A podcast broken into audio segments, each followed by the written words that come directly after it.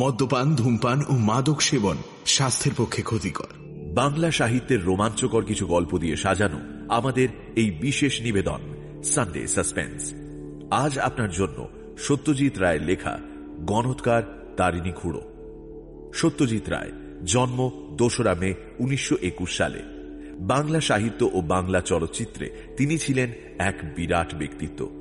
একদিকে চলচ্চিত্র পরিচালনার জন্য যেমন ভূষিত হয়েছেন honorary Oscar for lifetime achievement পুরস্কারে, তেমনি সাহিত্য রচনার জন্য পেয়েছেন আনন্দ পুরস্কার, বিদ্যাসাগর পুরস্কার ইত্যাদি। তাঁর সৃষ্ট তারিণী চরণ বাণুজ্যে ওরফে তারিণী খুঁড়ো এক বিস্ময়কর চরিত্র। তারিণী খুঁড়ো সেই বাঙালির প্রতিনিধিত্ব করেন যে বাঙালি ভ্রমণ পিপাসু, যে বাঙালি অ্যাডভেঞ্চার প্রিয়। সারা জীবন নানান কাজ করেছেন খুঁড়ো, যদিও কোনো কাজেই বেশি দিন টিকে থাকতে পারেননি তিনি। বয়স বাড়লে কি হবে, বুড়োদের কোম্পানি নাকি ওনার মোটেই পছন্দ হয় না। গল্পের আসর জমাতে তারিণী খুঁড়োর জুড়ি মেলা ভার। গল্প বলাটাও যে একটা আর্ট, সেটা বারবার প্রমাণ করেন খুঁড়ো। আমাদের আজকের গল্পটি আমরা নিয়েছি আনন্দ পাবলিশার্স থেকে প্রকাশিত সত্যজিৎ রায় গল্প ১০১ থেকে। গল্পটি প্রথম প্রকাশিত হয় সন্দেশ পত্রিকায় ১৯৮৮ সালের আষাঢ় মাসে। প্রধান চরিত্রে তারিণী খুঁড়ো এবং সুরেশ মাথুর। গল্প পাঠে শ্রী পরাণ বন্দ্যোপাধ্যায়। গল্পের সূত্রধার আমি মীর। শুরু হচ্ছে গণৎকার তারিণী খুঁড়ো।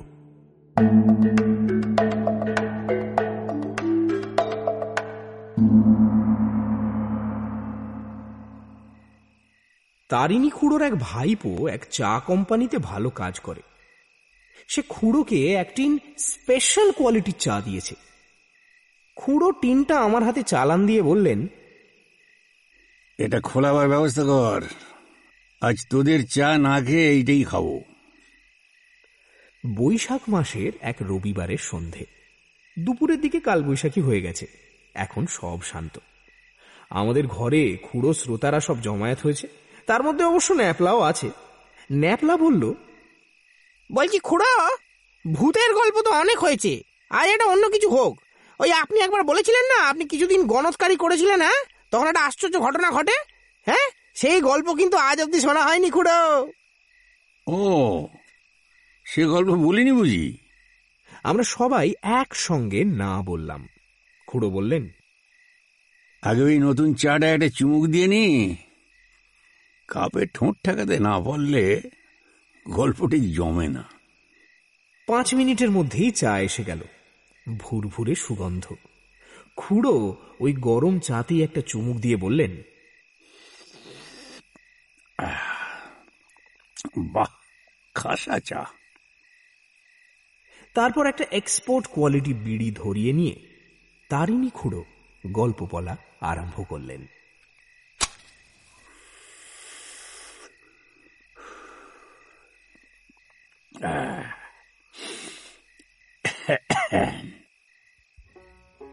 ঘটনাটা ঘটে নাগপুরে। আমি বোম্বাই গেছিলাম যদি ফিল্মে কিছু কাজ পাওয়া যায়। তার মানে মনে করিস না যে আমার ফিল্মে অভিনয় করার ইচ্ছে ছিল, তা নয় মোটেই। আমি প্রোডাকশন ম্যানেজারের কাজটা ভালো জানতাম, টালিগঞ্জে দুটো ছবিতে ওই কাজ করেছি, তাই সেদিকেই চেষ্টা করছিলাম। একটা ছবিতে কাজ জুটেও গেল। আমি থাকি ভিলে পারলেতে, একটা দোতলা বাড়ির একতলায় একটা ছোট্ট ফ্ল্যাটে। পুরো দোতলাটা নিয়ে থাকেন বম্বের এক বিখ্যাত জ্যোতিষী মুকুন্দ পাটওয়ার্ধন। দিশি মতে হাত দেখিয়ে হিসেবে তার খুব নাম ডাক। আমার প্রতিবেশী, তাই আমার সঙ্গে আলাপ হয়ে গেল। কেন জানি না ভদ্রলোকের আমাকে খুব ভালো লেগে গেল।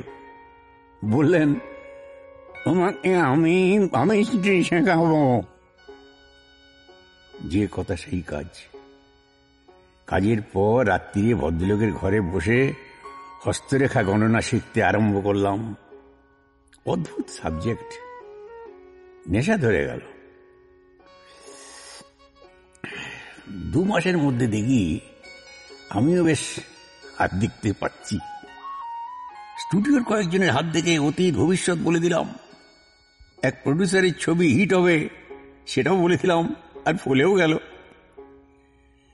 শেষটায় একটা সময় এলো যখন মনে হলো আমি নিজেই এ কাজ করে রোজগার করতে পারি। এক কাজে বেশি দিন টিকতে পারি না, সেটাতে তোদের বলিছি। তাই ফিল্মের লাইন ছেড়ে পামেস্ট্রি ধরলাম, কিন্তু বোম্বেতে নয়। বোম্বেতে এ কাজে পাটবর্ধন এক ছত্র অধিপতি, আমাকে অন্য জায়গা দেখতে হবে।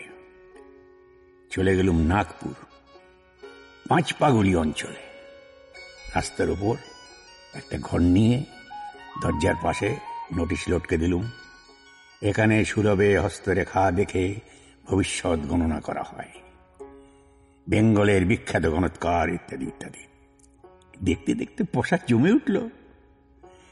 এরকম র্যাপিড সাকসেস হবে সেটা আশা করিনি। এক বছরের মধ্যে একটা বড় ফ্ল্যাটে উঠে যেতে হলো, একটা বিএ পাস ছোকরা সেক্রেটারি রাখতে হলো।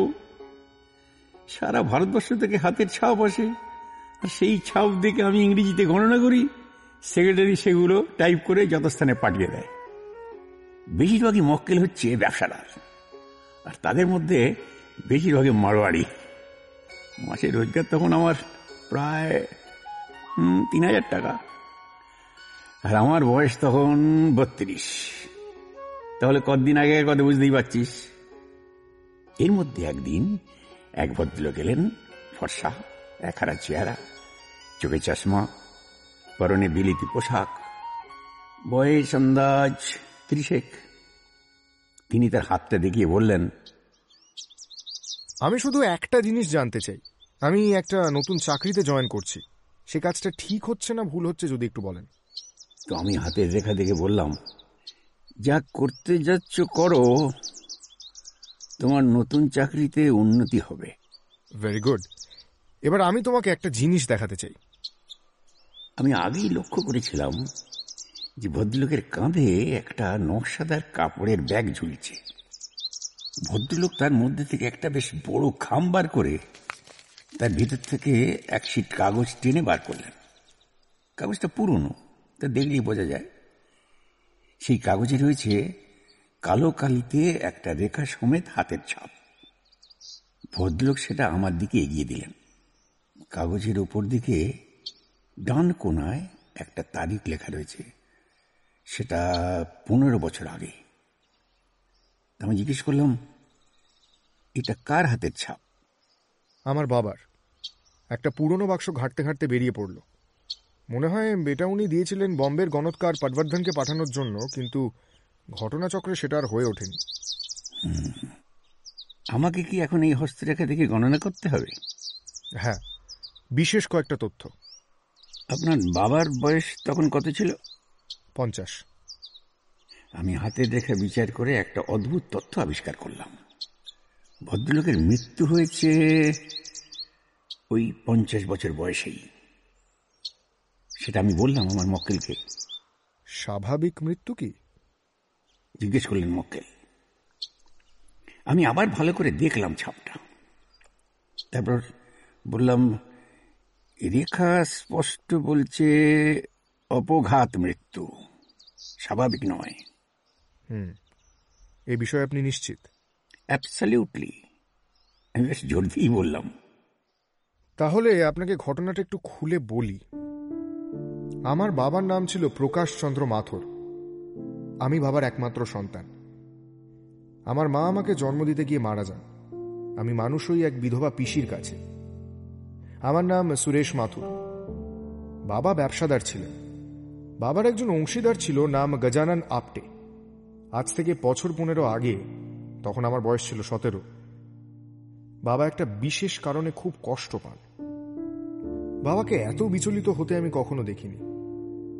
আমি কারণ জিজ্ঞেস করতে বাবা বলেন, যাকে আপনার জন বলে মনে করা যায় সে যদি বিশ্বাসঘাতকতা করে তাহলে যত কষ্ট পেতে হয় তেমন আর কিছুতে হয় না। আমার স্বভাবতই বাবার বিজনেস পার্টনারের কথা মনে হয়, কিন্তু বাবা এই নিয়ে আর কিছু বলেননি। এর কিছুদিন পরেই একদিন বিকেলে আপিসে বাবাকে চেয়ারে বসা অবস্থায় তার টেবিলের উপর হুমড়ি খেয়ে পড়ে থাকতে দেখা যায়। তখনই ডাক্তার ডাকা হয়, কিন্তু ইট ওয়াজ টু লেট। বাবা চলে গেছে। ডাক্তার বলেন হার্ট অ্যাটাক। আমার ইচ্ছে ছিল পুলিশ ডাকার, কারণ আমার সন্দেহ হয়েছিল বাবাকে হত্যা করা হয়েছে। বাবা তার অংশীদারের কীর্তি ধরে ফেলেছেন, তাই তাকে মেরে তার মুখ বন্ধ করা হয়েছে। কিন্তু আমার তখন মাত্র 17 বছর বয়স, কে শুনবে আমার কথা? আজ আপনার গণনায় জানতে পারছি যে আমার ধারণাই ঠিক ছিল। My father was murdered. যাই হোক, যা হবার হয়ে গেছে। এতদিন আগের খুনের ব্যাপারে আজকে তো আর তুমি কিছু করতে পারবে না। সুরেশ মাথুর ধন্যবাদ দিয়ে আমার পারিশ্রমিক চুকিয়ে দিয়ে চলে গেল। এই ঘটনার প্রায় 6 মাস পরে একদিন হঠাৎ আমার কাছে এক মক্কেল এসে হাজির। বছর 60-62 বয়স, ঘি খাওয়া চেহারা। বললেন তিনি একজন ব্যবসাদার, একটা নতুন ব্যবসায় টাকা ঢালতে যাচ্ছেন, তার ফলাফল কি হবে সেটা জানতে চান, সামনে তার কোনো আর্থিক বিপর্যয় আছে কি। আমি জিজ্ঞেস করতে বললেন তার নাম গজানন আপটে। আমি তো শুনে অবাক। যাই হোক, মক্কেল যখন তখন তাকে অ্যাটেন্ড করতেই হবে। আমি তাকে আমার ফরাসে বসালাম, তারপর আমার একটা প্রশ্ন ছিল সেটা করলাম। আপনার বয়স কত? ভদ্রলোক বললেন 63। আমি হাতের রেখার দিকে মন দিলাম, দেখি যে নতুন ব্যবসা ফাঁদার কোনো প্রশ্নই আসছে না। এই বছরই ভদ্রলোকের মৃত্যু, এবং সেটা অপঘাতে। সে কথা তো আর তাকে বলতে পারি না। বললাম, তোমার নতুন ব্যবসায় টাকা ঢেলে কোনো সুফল হবে না, তুমি যা করছো তাই করো। তুমি ঠিক বলছো, আমি কিন্তু অনেক ভেবে চিন্তে এই পন্থা স্থির করেছি। আমি ভদ্রলোককে আবার বারণ করলাম। তার হাতের তেলও আমার সামনে খোলা। আমি তখনও মনে মনে গণনা করে চলেছি। হঠাৎ একটা ব্যাপার দেখে আমি স্তম্ভিত হয়ে গেলাম। ভদ্রলোকের হাতে স্পষ্ট দেখা যাচ্ছে তিনি 15 বছর আগে একটা খুন করেছেন। সাংঘাতিক একটা ফাঁড়া ছিল, কিন্তু সে ফাঁড়া তিনি কাটিয়ে উঠেছেন। সে কথাও হাতে রয়েছে। আমি অবশ্যই এ বিষয়ে আর কিছু বললাম না। ভদ্রলোক আমাকে টাকা দিয়ে আমার কাছ থেকে বিদায় নিয়ে চলে গেলেন। আমি আবার বলে দিলাম যে নতুন ব্যবসায় টাকা ঢেলে কোনো ভালো ফল হবে না। এর 7 দিন পরে সুরেশ মাথুর আবার এসে হাজির। আমি বললাম, কি ব্যাপার? মাথুরকে বিশেষভাবে উত্তেজিত বলে মনে হচ্ছিল। সে বলল, এর মধ্যে নাকি গজানন আপটের অফিসে গিয়েছিল। আপটে ছিলেন না, কিন্তু তার সেক্রেটারি ছিল। সেটা জেনে শুনেই নাকি মাথুর গিয়েছিল। সেক্রেটারি নাকি 20 বছর ধরে ওই অফিসে চাকরি করছে। তার সঙ্গে কথা বলার দরকার ছিল মাথুরের। মাথুর তাকে তার বাপের মৃত্যুর কথা জিজ্ঞেস করে। সেক্রেটারি বলে তার ঘটনাটা পরিষ্কার মনে আছে। সে প্রকাশ মাথুরের বিশেষ অনুরক্ত ছিল। সে বলে বিকেলে কফি খাওয়ার পরই নাকি প্রকাশ মাথুর মারা যান। সেক্রেটারি সন্দেহ করেছিল যে কফিতে বিষ মেশানো হয়েছে, কিন্তু ডাক্তারের মুখের উপর সে কোনো কথা বলতে পারেনি। তাহলে এখন তোমার কি মতলব? আমি সুরেশ মাথুরকে জিজ্ঞেস করলাম। সুরেশ চাপা স্বরে বলল, আমি বাবার মৃত্যুর প্রতিশোধ নেব। সে কি করে? যে করে হোক। চেকরা। আমি যে ইতিমধ্যে গজানন আপটের হাত দেখেছি আর জেনেছি যে তার আয়ু ফুরিয়ে এসেছে, সে বিষয়ে আর কিছু বললাম না। সুরেশ মাথুর প্রতিশোধের সংকল্প নিয়ে আমার অফিস থেকে বেরিয়ে গেল। এর 3 দিন পরে খবরটা খবরের কাগজে বেরোল, গজানন আপটে খুন হয়েছেন। তিনি ইটোয়ারি রোডে থাকতেন। রোজ সন্ধ্যায় অফিসের পর জুমা তালাবের পাশে হাঁটতে যেতেন। সেই হাঁটা অবস্থায় পেছন থেকে কেউ এসে তাকে কোনো ভারী অস্ত্র দিয়ে মাথায় মেরে খুন করেছে। পুলিশ আততায়ীর অনুসন্ধান করছে, কিন্তু আমি তো সুরেশ মাথুরের হাত দেখেছি। আমি জানি তার এখন একটা ফাঁড়া আছে, কিন্তু এ ফাঁড়া সে কাটিয়ে উঠবে। শেষ পর্যন্ত হলেও তাই, পুলিশ খুনিকে ধরতে পারল না এবং গজানন আপটের খুন আনসলভড ক্রাইমস এর পর্যায়ে ফেলে দেওয়া হল। সুরেশ মাথুর যে শুধু পারই পেল তা নয়, আমি জানি যে 82 বছরের আগে তার মৃত্যু নেই এবং সে মৃত্যু স্বাভাবিক মৃত্যু, অন্তত তার হাতের রেখা তাই বলে।